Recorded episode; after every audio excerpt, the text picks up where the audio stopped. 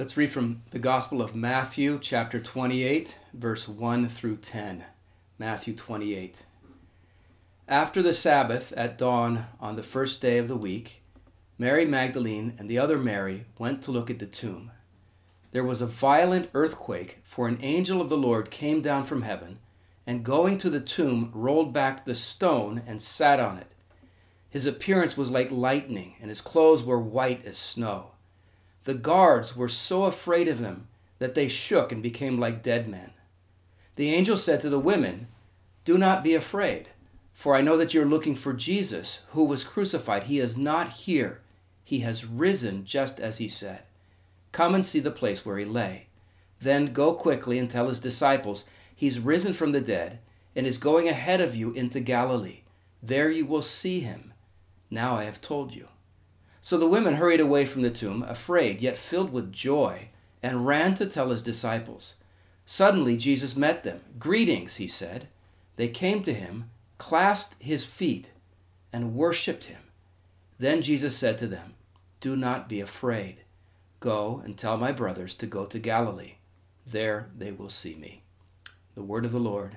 Thanks be to God. When the women arrived at the tomb where Jesus was buried, uh, Matthew chapter 28 tells us that when they got to the tomb, they met an angel. And this angel proclaimed the message of Easter to these women. He told them that Jesus had risen from the dead. But if you look at the angel's words, you'll notice that in addition to proclaiming the message of the resurrection to, to the women, the angel also he gave them some instructions. He told them what to do and, and how to respond to this message of, of the resurrection. And that's what i want to focus on today. I'd like to look at three words of instruction that the angel gave to these women. So what, what were the women told to do? Well one thing you'll notice um, uh, verse 6 says that they were told this come and see. Let, let me start the middle of verse 5 the angel said to them I know that you're looking for Jesus, who was crucified. He's not here, he has risen, just as he said. Come and see the place where he lay. Come and see. That's what they're told to do. Now, by, by inviting the women to do this, to come and see, to inspect the, the empty tomb, the angel was essentially doing for them what the New Testament does for us. He, the angel was encouraging them to investigate the evidence for the resurrection of Christ, which is exactly what, what we are invited to do. You see, the, the gospel message is a message that is received by faith, but it's not received by blind faith. The, the New Testament uh, makes a claim, a historical claim, that Jesus rose from the dead, and it invites us openly to examine the historical evidence that that claim is true. Well, you say, what, what kind of historical evidence is there? Well, here, here's a few examples just from this passage alone. You'll notice in this passage that the women here are identified by name. Matthew doesn't just say two women, he tells us who they were. Verse 1 Mary Magdalene and the other Mary. Now, the reason this is, is important is because in the ancient world, the way that historians would provide evidence that, that a claim that they were, was, were making was true, was verifiably true, um, was by listing the names of the eyewitnesses. They didn't have footnotes, they didn't have bibliographies. Naming the eye- eyewitnesses was a way of just identifying their sources uh, with the knowledge that people could go interview these, these witnesses to just to be sure that the story was true. You, for example, you see the Apostle Paul do this in 1 Corinthians 15. In 1 Corinthians 15, he refers to hundreds of people who saw Jesus alive after he had been killed, some of whom he identifies by name. And then he says this He says, Most of these people are still living. The reason he says that, he, he just wants his readers to know that, that to verify that what he's saying is true, he can go find these living witnesses and interview them about what they saw. And that's essentially what Matthew does here. He identifies these eyewitnesses by name. So that's one form of evidence uh, historically. You'll also notice that that uh, the eyewitnesses that Matthew names, he tells us they are both women. In fact, all four Gospels tell us that the first people to, to, to witness the resurrection of Christ were women. Now, why does that matter? Well, in the ancient world, women were not considered to be reliable witnesses. Nobody took them seriously. They were not allowed to testify in a, in a court of law. I'm, I'm, I'm, I'm glad that times have changed, that we, women are not viewed that way anymore. I hope you're glad about that too.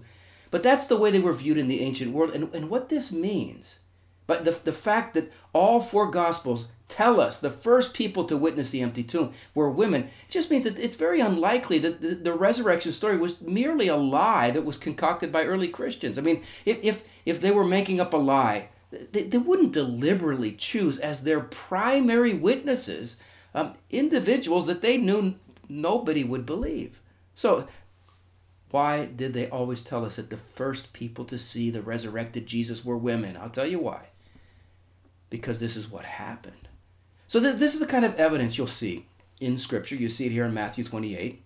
The eyewitnesses are named, the eyewitnesses are women. One, one more significant thing you'll notice here in verse 9, Matthew tells us that these women worshiped Jesus. It says, Suddenly Jesus met them. Greetings, he said. They came to him, clasped, clasped his feet, and worshiped him. Now, th- this is very significant. One, one thing that all historians agree on. Christian historians, non Christian historians, religious uh, historians, atheist historians they all agree that for some reason, in the first century, a movement started based in the city of Jerusalem, in, in, in uh, ancient Israel, in which in this movement, thousands and thousands of Jewish men and women, for some reason, started worshiping a man from a small town called Nazareth, a, a man named Jesus. Now, here's the reason this is astonishing. Um, Jewish people, first century Jews especially, were fiercely monotheistic. They, they would die rather than worship anyone or anything other than Yahweh, the God of Abraham. And, and yet, thousands of Jewish men and women just instantly start worshiping, praying to, praising a man named Jesus. That happened. Now, how do you, how do you explain why that happened? Well, here's what these here's what these men and women told us themselves. They told us that the reason they began to praise and pray to and worship Jesus as the divine Lord of the earth, they said because we saw him alive after we saw him dead. In Romans 1, verse 4, the Apostle Paul writes this. He says, Through the Spirit of holiness, Jesus was appointed or named to be the Son of God in power by his resurrection from the dead. They began to view Jesus as the Son of God because he was risen. So, historians for years have asked this question why in, in the world would thousands of devout Jews suddenly start worshiping a human being? Why would they do this unless they were convinced he rose from the dead? So th- this is the kind of historical evidence you'll find it in Scripture. You see some of it here in Matthew 28. There's a lot more that you can study. And listen, just as the angel said to the women, Come and see, come and see, come and see. God says that to you and to me. And, and if, if you're not, if you're not sure you believe the, the gospel, the, the message of Christ, you know, very lovingly, the, the, the same invitation that the angel gave to those women, God is giving to you today. He's just inviting you. Won't you come? Please, with an open mind, with a prayerful heart, and, and investigate the evidence that Jesus is alive. So, one word of instruction the women receive is come and see. Another word of instruction is go and tell. Come and see, go and tell. Uh, verse 6, the angel says to them, He's not here, he's risen, just as he said. Come and see the place where he lay. And then in verse 7, he says, Then Go quickly and tell his disciples. He's risen from the dead and is going ahead of you into Galilee. There you will see him. So the, the, the, women were told to go and spread the word. And listen, that's what you want to do when you have good news, right? You have good news. Don't you want to share it? I mean, let, us imagine. Imagine that a week ago, a scientist somewhere in the world had, had discovered a cure for the coronavirus. But she hasn't told anyone yet because, you know, she hasn't gotten around to it. That would, that would just be ridiculous. If you had news like that, you would share it. If you have good news, you want the world to know. And would you agree with me, believers, that there is no news, no news that's better than the news that we have to share about Jesus? What? The good news of Christ. You know what the good news is? The good news is this God loves this sinful world so much that, that he sent his son to be our Savior. Jesus died on the cross to atone for sin. He rose from the grave to conquer death. And he right now offers life, real life, abundant life, eternal life to anyone and everyone who will simply come to him and trust him as their Lord. That listen, that's good news. And if if you've never heard that news before or it's never become real to you yet, I, I want you to hear that news today. I want you to hear this. God loves you and he is offering you forgiveness of sin, newness of life, eternal life in his son. This is offered to you today. And God wants you to receive this. That's that's the news. And if you've if you have heard this news before, I'm trusting many of you have. Listen, let me ask you, Christian, wouldn't it be wonderful if you had the chance to go and tell someone this today? I mean, if God were to give you a chance to share with someone today about this good news about Christ, wouldn't that be wonderful? So this is these are sort of the implications of, of the Easter message. These are these are what these women are told to do because of the fact that Christ is alive. The the angel says, "Come and see, go and tell." And then there's one more word of instruction. And this is actually the first word of instruction they receive. I put it at the end because I want, I want us to think about this. In verse 5, this is what the angel told them Do not be afraid. Verse 5 The angel said to the women, Do not be afraid. I know that you're looking for Jesus who was crucified. He's not here, he has risen. So the angel says to the women, Do not be afraid. He has risen. Now, it seems to me that what the angel says, it, it's a little bit strange. I mean, why? Well, let me ask this. What is it that these women were afraid of? Well, they were afraid of the angel. You know, we don't know a lot about this, this angelic being, but there's apparently there was something about this angel's appearance that just struck terror into the hearts of people who saw him. Verse 3 says his appearance was like lightning and his clothes were as white as snow. Verse 4, 4 says that when the guards who had been sent there to protect the tomb, when they saw him, it says they were so afraid that they shook and became like dead men. So this, this angel apparently was a terrifying being to behold. And yet notice, the angel does not say, Don't be afraid, I'm not going to hurt you. Or, Don't be afraid, I'm merely a figment of your imagination. Or, Don't be afraid, I'm a nice angel. He doesn't say that. He says, Don't be afraid.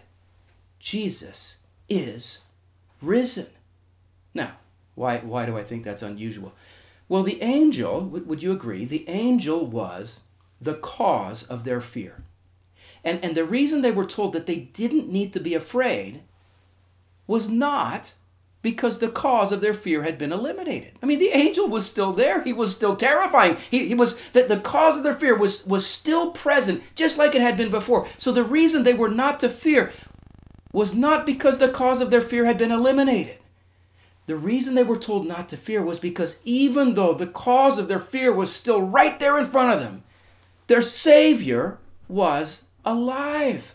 That Jesus was risen. And, you know, it's the same with us. Um, okay, let's say I am going in to have a biopsy.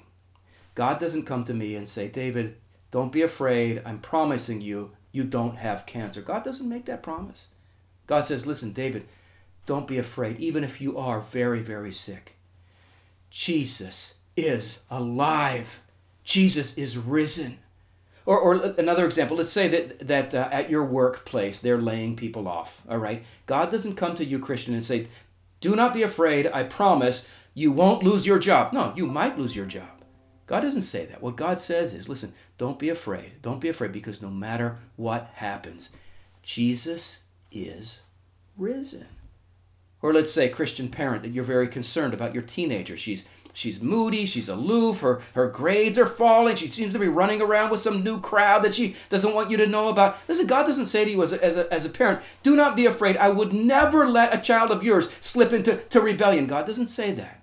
He says to you, Christian parent, do not be afraid. Your Savior is risen.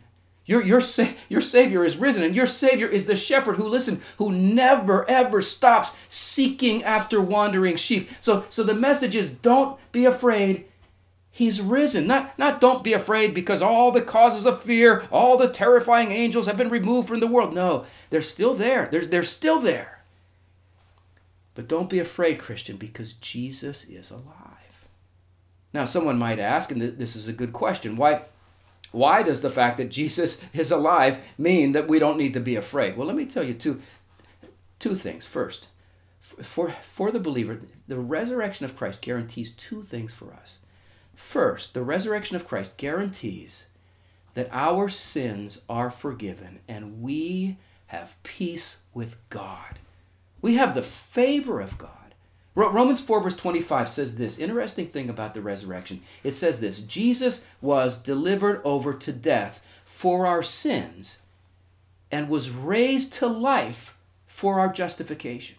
And what that means is that when, when, when the Father raised the Son from, from, the, from the grave, this was the Father's way of verifying that the sacrifice that Jesus made on the cross had fully satisfied all the demands of God's justice with regard to our sins. In other words, when, when, when God raised Jesus, it was God's way of saying, Debt is paid in full. Believer, your sins are gone.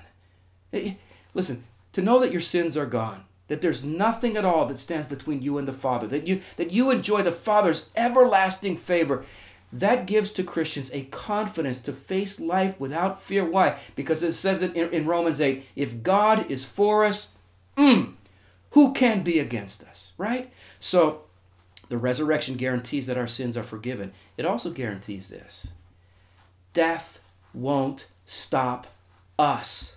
Right? We will live forever.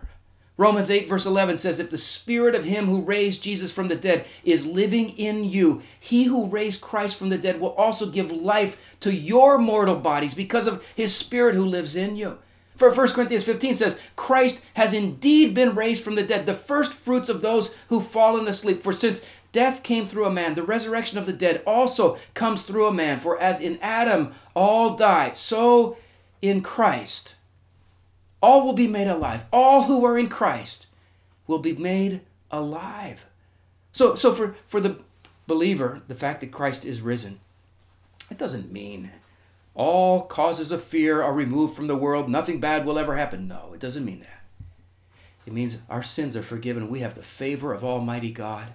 It means our future is secure, uh, life eternal with God. And, and what that tells us is listen, no matter what happens, no matter what happens, we have no reason to fear.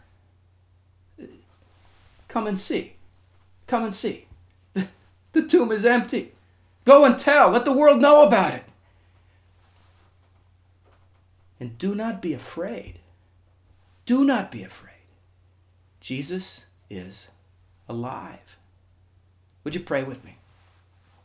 Father, we thank you for the message of Easter. We have heard it perhaps many times before. But we pray that again today your Spirit would make it powerful for us. That, that you would, you would uh, take your word and convince us of, of the truth of Jesus Christ and, and, and create faith and, and increase faith in our hearts in Him. And fill us with the courage to live for Him, to trust in Him, for the glory of His name. Amen.